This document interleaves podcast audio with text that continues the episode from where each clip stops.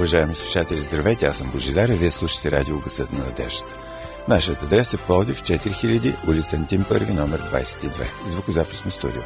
Телефонът, на който може да ни се обажите е 633 533, скот на град Плодив 032.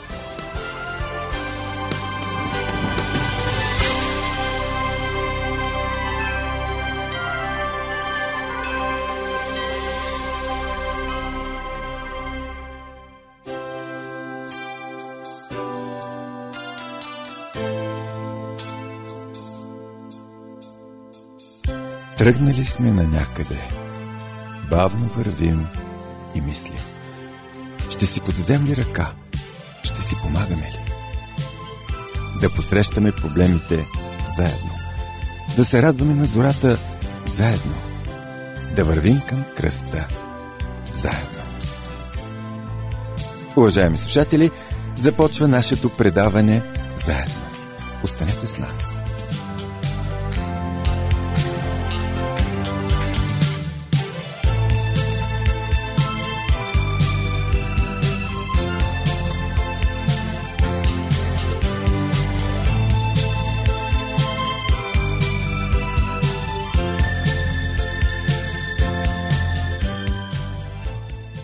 Предаването заедно днес ще ви представим темата с паспорта на Исусовата власт.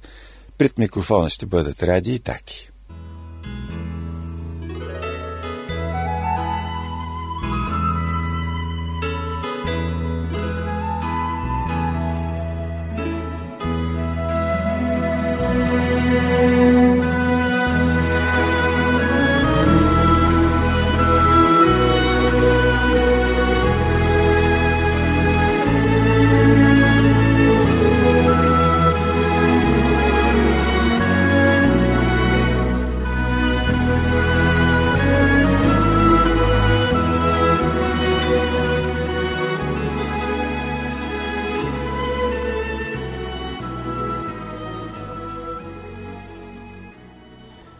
Уважаеми приятели, как да се изправим срещу бунтовния княз?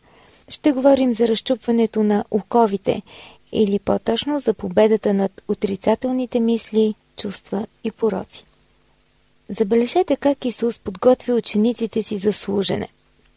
И като свика 12-те, е записано в Лука 9 глава, 1 и 2 стих, даде им власт и сила на всички бесове и да изцеляват болести и изпрати ги да проповядват Божието царство и да изцеляват болните.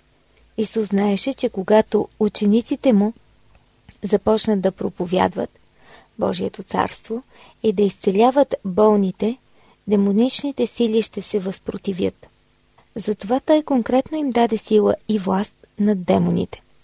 По-късно Исус изпрати 70 от последователите си на подобна мисия и те се върнаха с радост и казаха – Господи, в Твоето име и бесовете се покоряват на нас.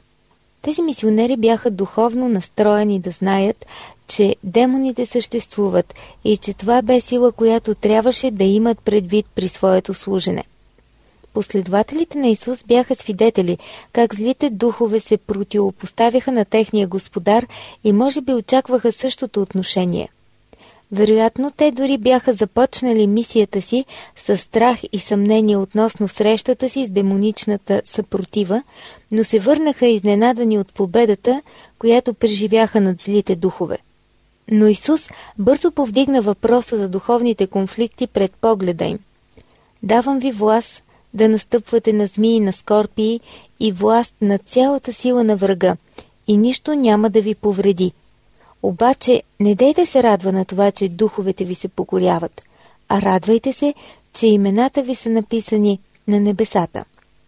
Десета глава на Лука ни представя този коментар в 19 и 20 стихове. Исус изпрати 70-те да проповядват Евангелието и да изцеляват, но когато се върнаха, те говореха само как демоните са тичали пред тях. Не гледайте само на демоните, отвърна Исус, гледайте на Божието царство, гледайте на служенето, гледайте на Бога. Това е добро предупреждение. Когато се научите да упражнявате власт над царството на тъмнината в своя живот и живота на другите, може да се изкушите да погледнете на себе си като на някакъв духовен освободител. Вие гравитирате около библейски изучавания за сатанизма, окулта и движението New Age и започвате да търсите демони под всеки камък. Но истината е тази, която освобождава, а не познаването на грешката. Ти нямаше да имаш никаква власт, ако не беше дете на Бога и ако не беше в Христос. Това, кой си, трябва винаги да бъде по-важно от това, какво правиш. Исус даде на учениците си както властта, така и силата над демоните. Каква е разликата? Властта е правото да управляваш. Това е въпрос на положение. Един полицай има правото да спре уличното движение на кръстовище, защото е в положение на власт, която удостоверява със съответните документи. По същия начин Исус даде на учениците си своите документи. Те имаха правото да господстват над демоните заради положението си на последователи на този, на когото е дадена цялата власт на небето и земята. От друга страна, силата е способността да се управлява. Един полицай може да има властта да спре движението, но да няма физическата способност да го стори. Ако се опита да спре движението със собствени сили, вероятно ще бъде прегазен. Но ако застане на издигнат в средата на кръстовището циментен подиум, то може да няма никаква власт да накара колите да спрат, но със сигурност има способността да го направи. Никой добър началник не би дал отговорност на подчинените си, без да им даде власт и без да ги подготви със способности, за да се справят с работата. Исус даде на учениците си отговорност да прогласяват Божието царство. Ако не им беше дал власт и сила в духовния свят, демоните щяха само да се присмеят на слабите им опити и да ги подгонят. Може би си мислиш, че не си достатъчно зрял да се противопоставяш на демоничното влияние в своя живот. Може би по някакъв начин си представяш, че врагът е по-силен от теб. Истината е тази, че макар вътре в себе си да нямаш способност да се противопоставяш на сатана и демоните му, в Христос можеш. Израелтяните гледаха оплашено към Голят и казваха, не можем да се преборим с него. Но Давид погледна на Голят и каза, кой е този необрязан филистимец, та да хвърли презрение върху войските на живия Бог? Замахна към него с прашката си. Армията сравняваше Голят със себе си и трепереше. Давид сравни Голят с Бога и триумфира. Когато се срещаш с духовните неприятели на своята душа, помни. Ти с Исус е равно на мнозинство. Скъпи приятели, вие сте на вълните на радио Гъсът на надеждата. Можете да ни пишете на нашия имейл адрес awr abv.bg а също така и да ни слушате в интернет на сайта awr.org. И така, уважаеми приятели, това бе събитие, което отвори очите на учениците да открият, че в Исусовото име и бесовете им се покоряват. Покорявам. Това е военен термин, който означава поставям под командване. Той представя група войници, които внимават и следват изрично заповедите на своя командващ офицер. Може би учениците страдаха от същата неправилна представа, която заслепява много християни днес. Ние виждаме Бога и царството му от едната страна, а Сатана и неговото царство от другата страна. И двете царства изглеждат много мощни. И ето ни нас по средата между двете, като въжето на два състезаващи се отбора по дърпане на въже. В някои дни сякаш Бог печели, а в други дяволът като че ли надделява и ние не можем да определим кой ще спечели битката. Но учениците се върнаха от мисията си с нов поглед и духовната власт не е борба за дърпане на въже в хоризонталната плоскост. Това е вертикална командваща верига. Исус Христос има цялата власт на небето и на земята. Той е на върха. Той е дал своята власт и сила на слугите си, за да я упражняват в Негово име. Ние сме под Негово командване. А Сатана и демоните му? Те са на дъното, подчинени на властта, която Христос ни е дал. Те нямат право да управляват живота ни.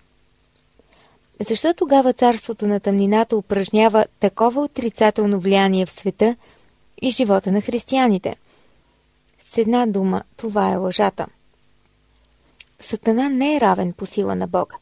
Той е победен враг. Но ако успее да накара човека да повярва в лъжата, че дявола има повече сила и власт от Христос, то човек би живял така, сякаш това е вярно.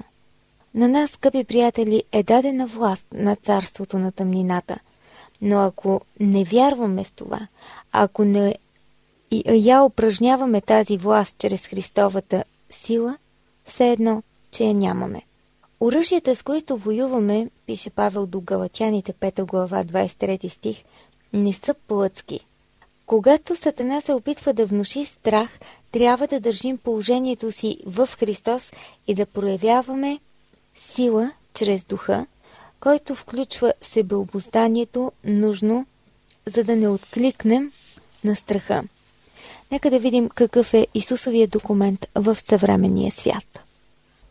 Това може чудесно да се отнася за 12-те и 70-те, които бяха подготвени с власт и изпратени от Исус.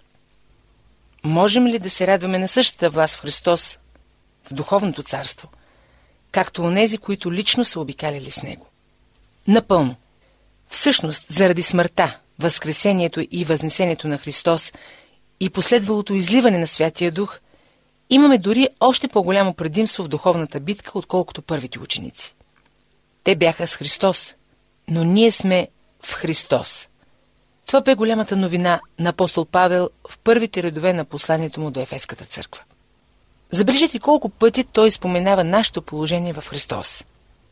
Благословен да бъде Бог Отец на нашия Господ Исус Христос, който в Христа ни е благословил всяко духовно благословение в небесни места, като ни е избрал в Него преди създанието на света, за да бъдем святи и без недостатък пред Него в любов. За похвала на славната си благодат, с която ни е обдарил във възлюбения си, в когото имаме изкуплението си чрез кръвта му.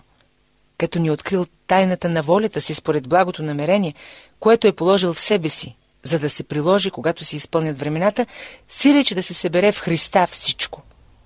В Него казвам, в когото станахме и наследство, тъй, щото да бъдем за похвала на Неговата слава ние – които отнапред се надеяхме на Христа, в когото и вие, като чухте Словото на истината, си реч благовестието на нашето спасение, в когото, като и повярвахте, бяхте запечатани с обещания Святи Дух. Апостол Павел искаше да бъде сигурен, че никой няма да пропусне главната му мисъл. Десет пъти в първите 13 стиха той ни напомня, че всичко, което имаме, е резултат на нашата близка, лична връзка с възкръсналия Христос и Неговия пребъдващ дух.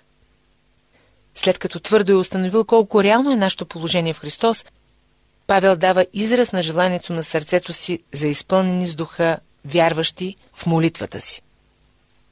Да просвети очите на сърцето ви, за да познаете каква е надеждата, към която ви призовава – какво е богатството между светиите на славното от него наследство и колко превъзходно велика е силата му към нас, вярващите? Сила, която е според действието на могъщата негова мощ, с която подейства в Христа, когато го възкреси от мъртвите и го тури да седне от дясната си страна на небесата. Защо се моли Павел очите на сърцето ни да се отворят? Защото проблемът със самоличността – и начина по който гледаме на себе си като християни не е в това, че не сме в Христос. Проблемът е, че не го виждаме или не го забелязваме, просто не го осъзнаваме. И когато не разбираме кои сме, нямаме свободата и плодоносния живот, които са присъщи за нашата идентичност. Освен това, апостол Павел предполага, че проблемът ни с властта в духовния свят не е в това, че не сме потопени в превъзходното величие на Христовата сила. Просто не го виждаме. И докато не успяваме да осъзнаем своя достъп до Христовата власт, над царството на тъмнината, няма да успяваме да упражняваме тази власт в живота си и ще живеем в окови. Скъпи приятели, вие слушате радио Гъсът на надеждата и предаването заедно. Припомня ви нашия телефон 633-533 с код 032. Унези от вас, които желаят, могат да се свържат с нас чрез Фейсбук. Търсете ми като Адвентно радио България, изписал на Кирилица. Програмата ни продължава. В Ефесяни 1 глава 19 до 23 стихове апостол Павел ни дава възможност да погледнем към динамичния извор на нашата власт в Христос. Той обяснява, че властта в наше разположение проистича от извора на сила, която е възкресила Исус Христос от мъртвите и го е положила от дясната страна на Отца – този източник на сила е толкова динамичен, че апостол Павел използва четири различни гръцки думи в 19 стих, за да го опише. Нарича го сила. Нарича източника на тази сила могъщ и я определя като мощ. При възкресението на Исус Христос се откроява най-мощното действие на силата, описано в Божието Слово – и същата сила, приятели, която възкреси Христос от мъртвите и унищожи Сатана, е силата, която ни принадлежи, за да рушим делата на Сатана в своя живот. Има поне четири изисквания, за да демонстрираме властта над началствата и властите в духовното царство. Първо, това е вяра. Представете си новак полицай, който се приближава към натоварено кръстовище, за да управлява движението за първи път в живота си. Казали са му в академията, че е нужно само да излезе на улицата и да вдигне ръка и колите ще спрат. Но той не е съвсем сигурен.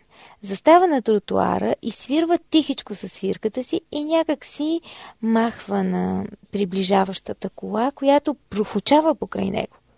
Неговият авторитет е снижен от липсата му на самоувереност. Сега си представете как на сцената се появява опитен полицай.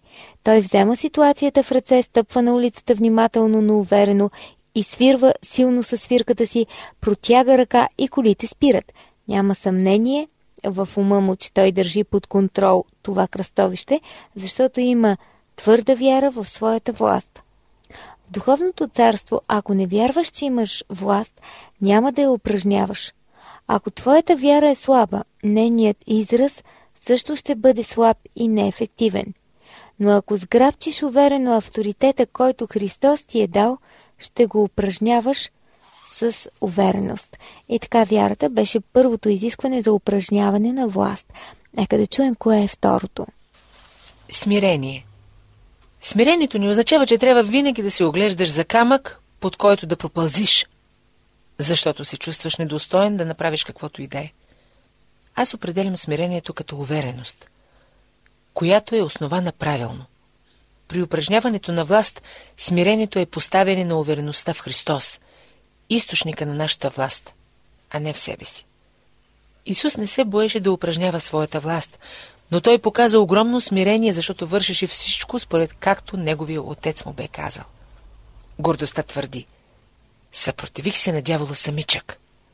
Лъжливото смирение определя. Бог се съпротиви на дявола. Аз нищо не сторих. Истинското смирение сочи. Съпротивих се на дявола чрез Божията благодат. Без Христос не можем нищо. Но това не означава, че не трябва да направим нещо. Ние упражняваме властта смирено чрез Неговата сила и в Неговото име. Следващото нещо, което ни е нужно, това е смелост.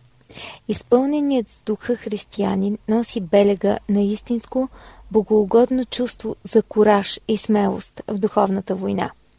В навечерието, преди да поведе народа към обещаната земя, Исус Навин получи наставление четири пъти да бъде силен и смел – когато ранната църква се молеше за своята мисия за споделяне на благовестието в Ерусалим, потресе се мястото, гдето бяха събрани и всички се изпълниха със Святия Дух и с дързост говореха Божието Слово.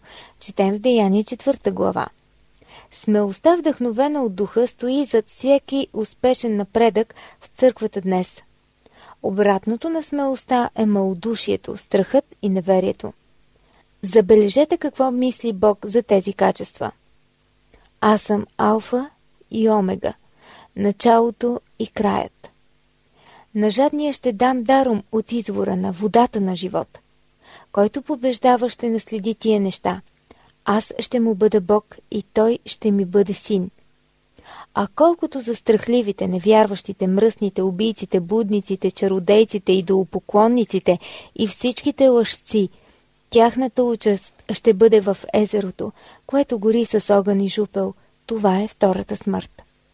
Това беше цитат от книгата Откровение, 21 глава, 6 до 8 стихове.